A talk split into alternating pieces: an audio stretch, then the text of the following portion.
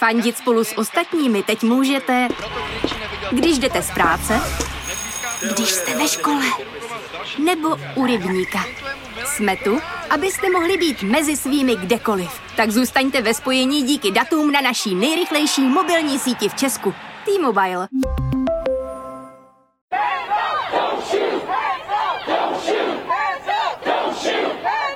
Policejní násilí, rasová segregace, protesty. Historie ve Spojených státech se znovu opakuje. Vlna nepokojů se přelila do všech amerických států poté, co policista z Minneapolis při zatýkání udusil afroameričana George Floyda. Co se dělo v amerických ulicích posledních pár dní, jak moc je rasismus stále zakořeněný v americké společnosti a kam tahle zkušenost Spojené státy posune? To, co se děje doma, vám řeknou naši kolegové. S námi se podíváte ven, za hranice. Z Pražského Smíchova, kde sídlí seznam zprávy, vás zdraví Jolana Humpálová a Eva Soukeníková. Rozebereme podle nás to nejzajímavější z aktuálního světového dění. Začíná podcast Checkpoint.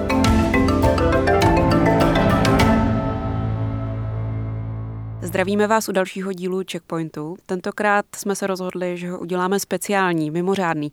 Minule jsme si tak trochu postěžovali, že se všechno točí kolem koronaviru a přání mluvit i o něčem jiném se nám bohužel vyplnilo. Takže dnes přicházíme s takovým americkým speciálem. Budeme se věnovat, jak už bylo řečeno, smrti afroameričana George Floyda a obecně i otázce rasové nesnášenlivosti v americké společnosti. Jenom ve zkratce. Floyd zemřel před více než týdnem poté, co mu při zatýkání necelých devět minut na krku klečel policista Derek Chauvin. Ten teď čelí obvinění z vraždy a zabití a tento akt policejní brutality se stal rozbuškou pro celonárodní protesty a ty jsou namířené právě proti rasismu a policejnímu násilí. Zatímco na mnoha místech zůstaly pokojnými demonstracemi, v desítkách měst došlo na rabování a násilné střety s policií. Situace si vyžádaly i několik mrtvých a zatím neznámý počet zraněných. Podle záznamů, které jsou k vidění na internetu, se násilnosti na některých místech dopouštějí obě strany. Protestující třeba zapalují auta a budovy a policisté svými vozy nejíždějí do demonstrantů. Zatímco část světové veřejnosti, hlavně tedy na sociálních sítích, projevuje solidaritu s hnutím Black Lives Matter, které je symbolem boje s rasismem v USA, prezident Donald Trump vyslal do některých oblastí i armádu. A když už je řeč o Trumpovi, ten svou rétoriku v posledních dnech zostřil. Hned na počátku masových protestů napsal na Twitter, že jestli se bude rabovat, tak se bude i střílet. A na jeho účtu se objevily i další příspěvky, které tvrdý postup policie schvalovaly. To byl takový krátký úvod, vhled do situace ve Spojených státech. Teď se pojďme podívat na to, co jsme si my připravili v tomto speciálu. Snažili jsme se najít někoho přímo ze Spojených států, nějaký hlas přímo z hnutí aktivistů a naopak někoho, kdo by nám celou situaci osvětlil z větší perspektivy. Podařilo se nám spojit s přední členkou hnutí Black Lives Matter v Clevelandu, Latoniou Goldsby, se kterou eh, za chvíli uslyšíte rozhovor. No a poté si poslechnete i názory a pohled na věc sociologa ze Stanfordské univerzity Matthewa Cléra. Co vás k zapojení do hnutí Black Lives Matter vedlo? So yes, I am an active member within the movement for Black Lives Matter. Jsem aktivní členkou hnutí Black Lives Matter. Jsem také z rodiny Tamira Rajse, který ve svých 12 letech zemřel kvůli policejní brutalitě. Moje důvody jsou velmi osobní. Věřím tomu z hloubky svého srdce. Proto jsem se rozhodla se zapojit. Dostala mě k tomu Tamirova smrt v roce 2014. A aktivní členkou hnutí jsem už zůstala. Sledujeme, jak se vynořují další a další případy policejního násilí po celém světě. Je to doslova srdcervoucí vidět tolik ztracených lidských životů.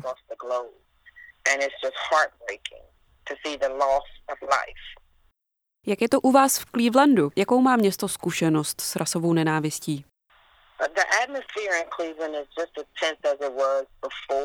Napjatá atmosféra v Clevelandu byla už před těmito protesty. Cleveland má velkou historii policejní brutality.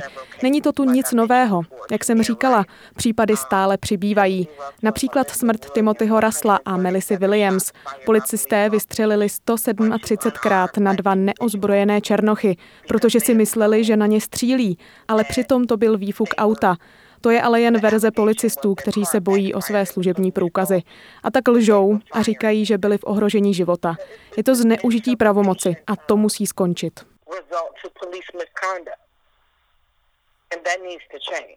A jaká je ve městě atmosféra v těchto dnech?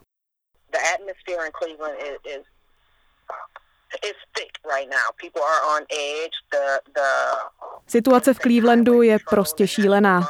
Lidi jsou hodně nervózní, jdou do konfliktů s policejními hlídkami a národní gardou. Lidé, kteří žijí v centru města, nemůžou odejít z bytu ani na nákup, nemůžou jít ani ven vyvenčit psa. Situace je smutná, opravdu smutná. Město vlastně lidem znemožňuje právo na protest a lidé jsou velmi ukřivdění z toho, jak vláda reaguje na rasismus.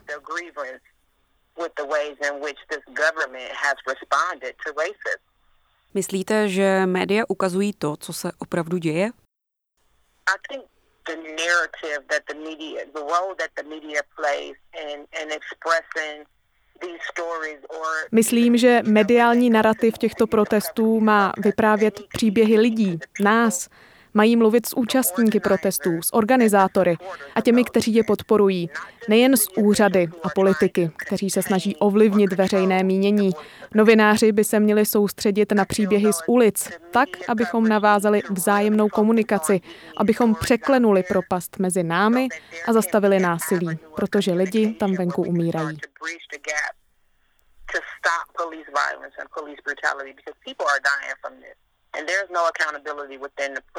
Neexistuje žádná právní odpovědnost. To se nám nelíbí.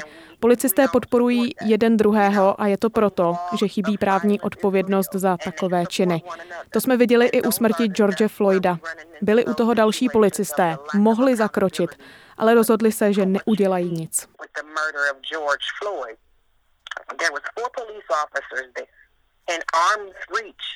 Either one of them could have could have stopped what was happening, but they chose not to. Dají se tyto protesty podle vás srovnávat s těmi v předchozích letech? V čem jsou tyhle výjimečné? Well, I think I think these protests that are happening across the globe now are totally different from the the five years Přijde mi, že protesty, ke kterým teď dochází po celém světě, jsou zcela odlišné od těch, které se děly před pěti lety, nebo v roce 2012, kdy byl zavražděn Trayvon Martin. Tehdy jsme byli frustrovaní. Ale rok 2020 je jiný. Nutno připomenout, že se tohle děje v době pandemie. Konečně jsme mohli výjít ven a vyšli jsme do světa policejní brutality. Takže si myslím, že rok 2020, ty protesty, akce i diskuze, která se vede, tentokrát to bude všechno úplně jinak. So I, I, I believe that 2020, the, the Tentokrát nepřijmeme nic menšího než odpovědnost úřadů a nežádáme o nic menšího, než aby se změnily zákony a legislativa tak, aby mohli být tito policisté skutečně vyšetřováni jako každý jiný občan s ohledem na americkou ústavu. Co máte teď jako hnutí v plánu?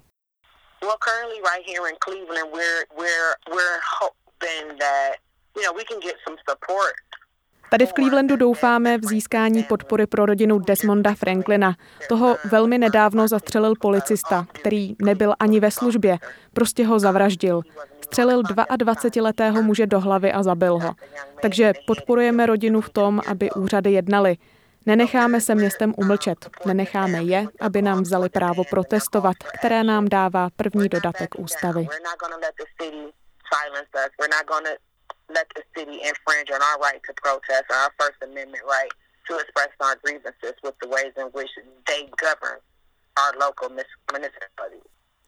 Soustředit se budeme na to, aby policie i protikampaň Blue Lives Matter přišly o finance, aby měla veřejnost větší dohled nad policisty a aby existovalo více způsobů, jakými je dohnat k odpovědnosti za jejich činy, pochybení i zneužití síly hold police officers accountable for their actions when they participate and engage in police misconduct and excessive use of force.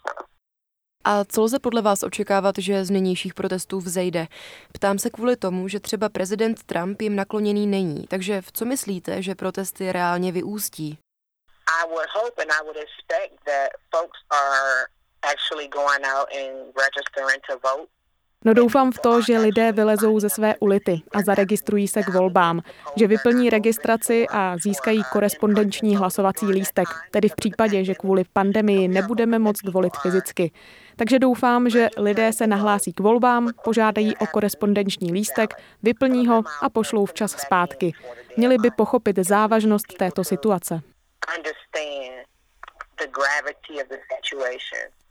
Jakou situaci máte na mysli? Donald Trump Donald Trump není pro všechny, to víme. A retorika, která vychází z Bílého domu, situaci nezlepšuje. Naopak ji zhoršuje. Proto doufáme, že se lidé vyjádří ve volbách a nenechají ho zvítězit. A až bude Trump pryč, budeme věnovat pozornost tomu, kdo přijde po něm. Musíme zajistit, aby člověk, který bude jeho nástupce, ať už to bude kdokoliv, měl agendu zaměřenou i na Černochy a že součástí jeho programu bude i větší odpovědnost policie. A myslíte si, že demokrat Joe Biden, který se proti Trumpovi v listopadových volbách velmi pravděpodobně postaví, je ten správný člověk, který toto zajistí?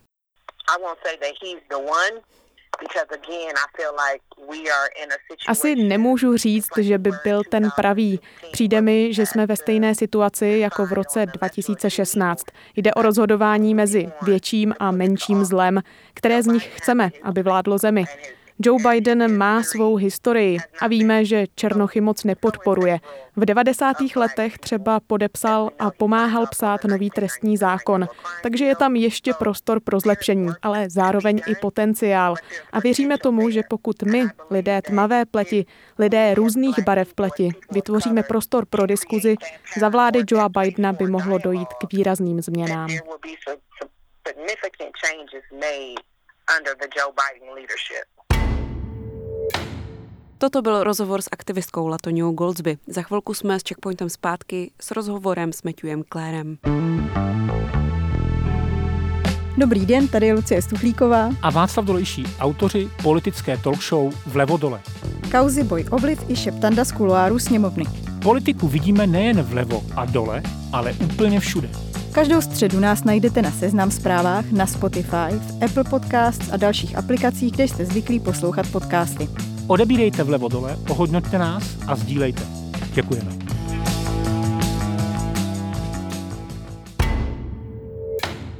Jsme zpátky s rozhovorem se sociologem Matthewem Klérem ze Stanfordské univerzity. Matthew říká se, že aktuální protesty jsou největší od 60. let minulého století. Souhlasíte s tím a jak vlastně tyto události zapadají do americké historie? Yeah, so that's a great question, and I'll I'll sort of preface it by saying I'm not a historian, um, and so I don't know exact numbers. Musím tedy na začátek říct, že nejsem historik, ale samozřejmě první analogie, o které jsem začal přemýšlet, jsou události 60. let. Pochopitelně jsem ještě nebyl na světě, ale moji rodiče ano. A opravdu mnoho historiků přirovnává protesty a pouliční boje k 60. letům. Asi nejvíc k roku 1968, kdy došlo k vraždě Martina Luthera Kinga. A určitě si myslím, že existuje mnoho paralel. Um, and I think there are many parallels there. Jakou konkrétní paralelu máte na mysli? Um, the 60s was a long uh, decade with respect to protests, and one um, notable protest Um, Právě teď se hodně odkazuje na jeden specifický protest z roku 1964 v newyorském Harlemu. Tehdy bílý policista zastřelil na ulici Černocha, který se jmenoval James Powell. To vedlo k rozdmíchání protestů nejen v Harlemu, ale i jinde. Podobných příběhů jsou ale plné dějiny Spojených států. Protesty od 60. let po současnost spojuje nadřazenost bílé rasy, respektive protestující, kteří reagují na tuto nadřazenost nejen běžných lidí a policistů, ale především ze strany státu.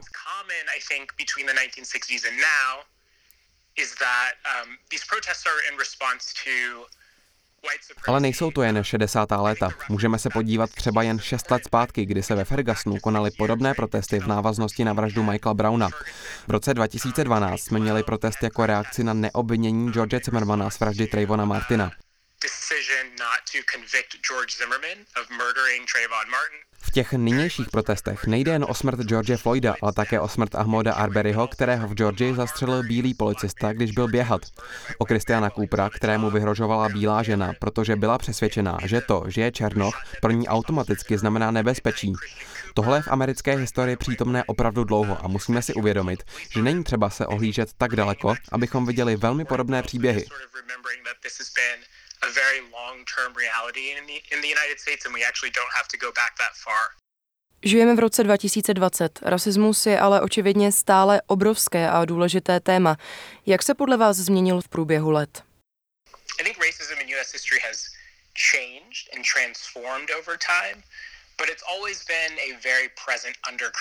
Um, Myslím, že rasismus v americké historii prošel jistým vývojem, je ale stále silně přítomný. Přestože třeba nebyl zcela explicitní, tak i dnes, kdy je rasismus víc skrytý, institucionalizovaný, zneviditelněný, je to přesto stále velmi silný rys americké společnosti. Spojené státy byly založeny na rasismu, vlastně se do něj zrodily. Je třeba si uvědomit, že kolonizace, likvidace původních obyvatel, zotročení černochů, z něhož vyrostla ekonomická síla Ameriky, to všechno znamená, že naše společnost vznikla na rasismu a ten pevně zarostl do americké historie, politiky i ekonomiky.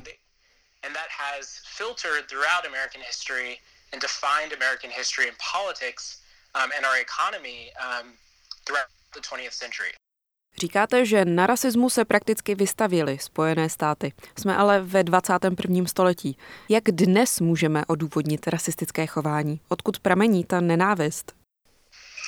Yeah, that's a good question. So we see this, you know, not just in the US, but we see this in a lot of Záludná otázka.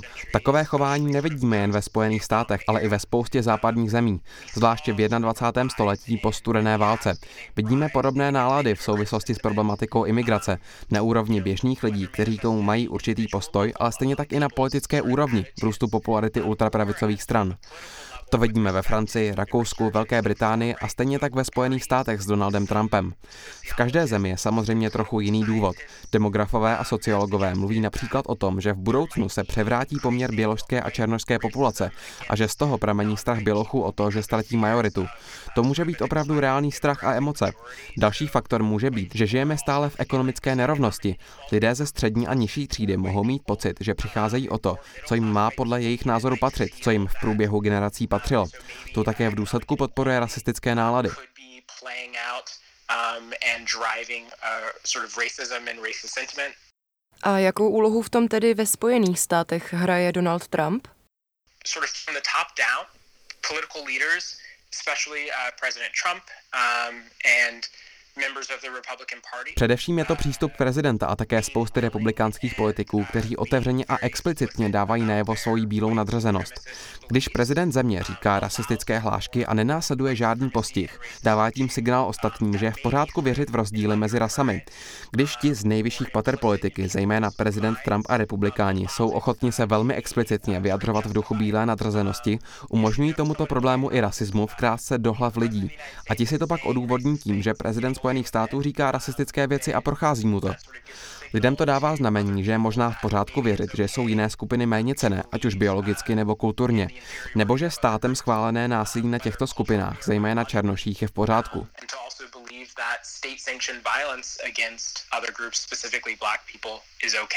Současné protesty ovládly světová média. Ta ještě přednedávnem přitom informovala téměř výlučně o koronavirové pandemii.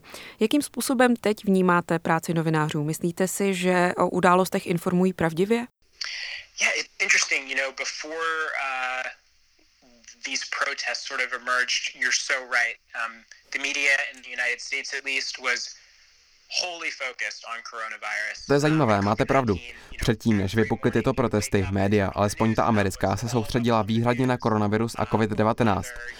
Každé ráno, když člověk zapnul zprávy, bylo tam jen tohle. Ať už šlo o newyorského guvernéra a jeho každodenní prezentaci z počty obětí i nakažených nebo obecné informace. Nicméně, věřím zprávám médií o tom, že se takové protesty dějí, že je to důležité téma. Problém je ale často interpretace, to, jak se událost média rozhodnou rámovat. Důležité ale je, že média dokáží zprostředkovat emoce a atmosféru. Ty protesty ve skutečnosti nejsou tak obrovské, jak si můžeme myslet, nejsou ani tak časté. Ale Amerikou prostupuje pocit, že jsou důležité a že budou mít důsledky. A to vede k důležité reakci uvnitř americké společnosti. I think there's a huge feeling in the United States that these protests are important um, and that they are consequential. A myslíte, že má současné momentum potenciál změnit americkou společnost? Yeah, so that's unclear. Um, I will admit, uh, being a sociologist, I am inherently pessimistic about the possibility of true transformative fundamental change. Jako sociolog musím přiznat, že jsem ze své podstaty velmi pesimistický ohledně možnosti jakési skutečné fundamentální změny. Když jsem byl na vysoké škole zhruba v roce 2012 až 2014, protestoval jsem kvůli Trayvonu Martinovi, Mikeu Brownovi a mnoha dalším, kteří byli v té době zabiti. V přímém přenosu jsem dělal reakci federální vlády, kterou tehdy vedl prezident Obama. Šlo o opravdové snahy o reformy a nešlo jen o vládu, změny se děly i na lokální úrovni. No a teď budou zapotřebí transformativní reformy, abychom se už nemuseli spoléhat na policii způsobem, jakým na ní spoléháme teď. Vážně doufám, že na něco takového dojde, ale celkově jsem spíš skeptický a myslím, že tohle je jediná cesta, protože takové ty tradiční politické cesty si lidé, hlavně tady afroameričané, už prošli. Třeba ve volbách, což ve smyslu proměny společnosti nemělo úspěch. A proto je občas nezbytné přistoupit k nezvyklým způsobům, a to i k protestům a nepokojům.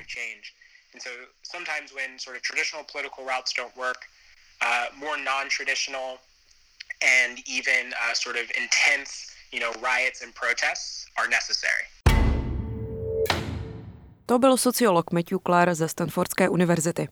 Závěrem dodejme, že v průběhu natáčení checkpointu došlo k určitému posunu. Generální prokurátor Minnesota zpřísnil obvinění policisty Dereka Chauvina na vraždu druhého stupně a obvinění byly také tři další policisté, kteří byli na místě incidentu.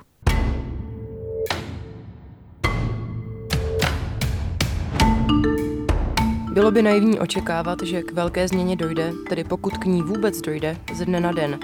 Stejně jako doufat, že sérii reform odstartuje černý čtvereček na Instagramu. Na rasismus, téma, které Spojené státy pálí prakticky celou jejich historii, se teď nicméně upírá světová pozornost. A to je dobrý začátek. Příští čtvrtek najdete novou epizodu Checkpointu na Seznam zprávách a ve svých podcastových aplikacích. Loučí se s vámi Eva a Jolana. thank you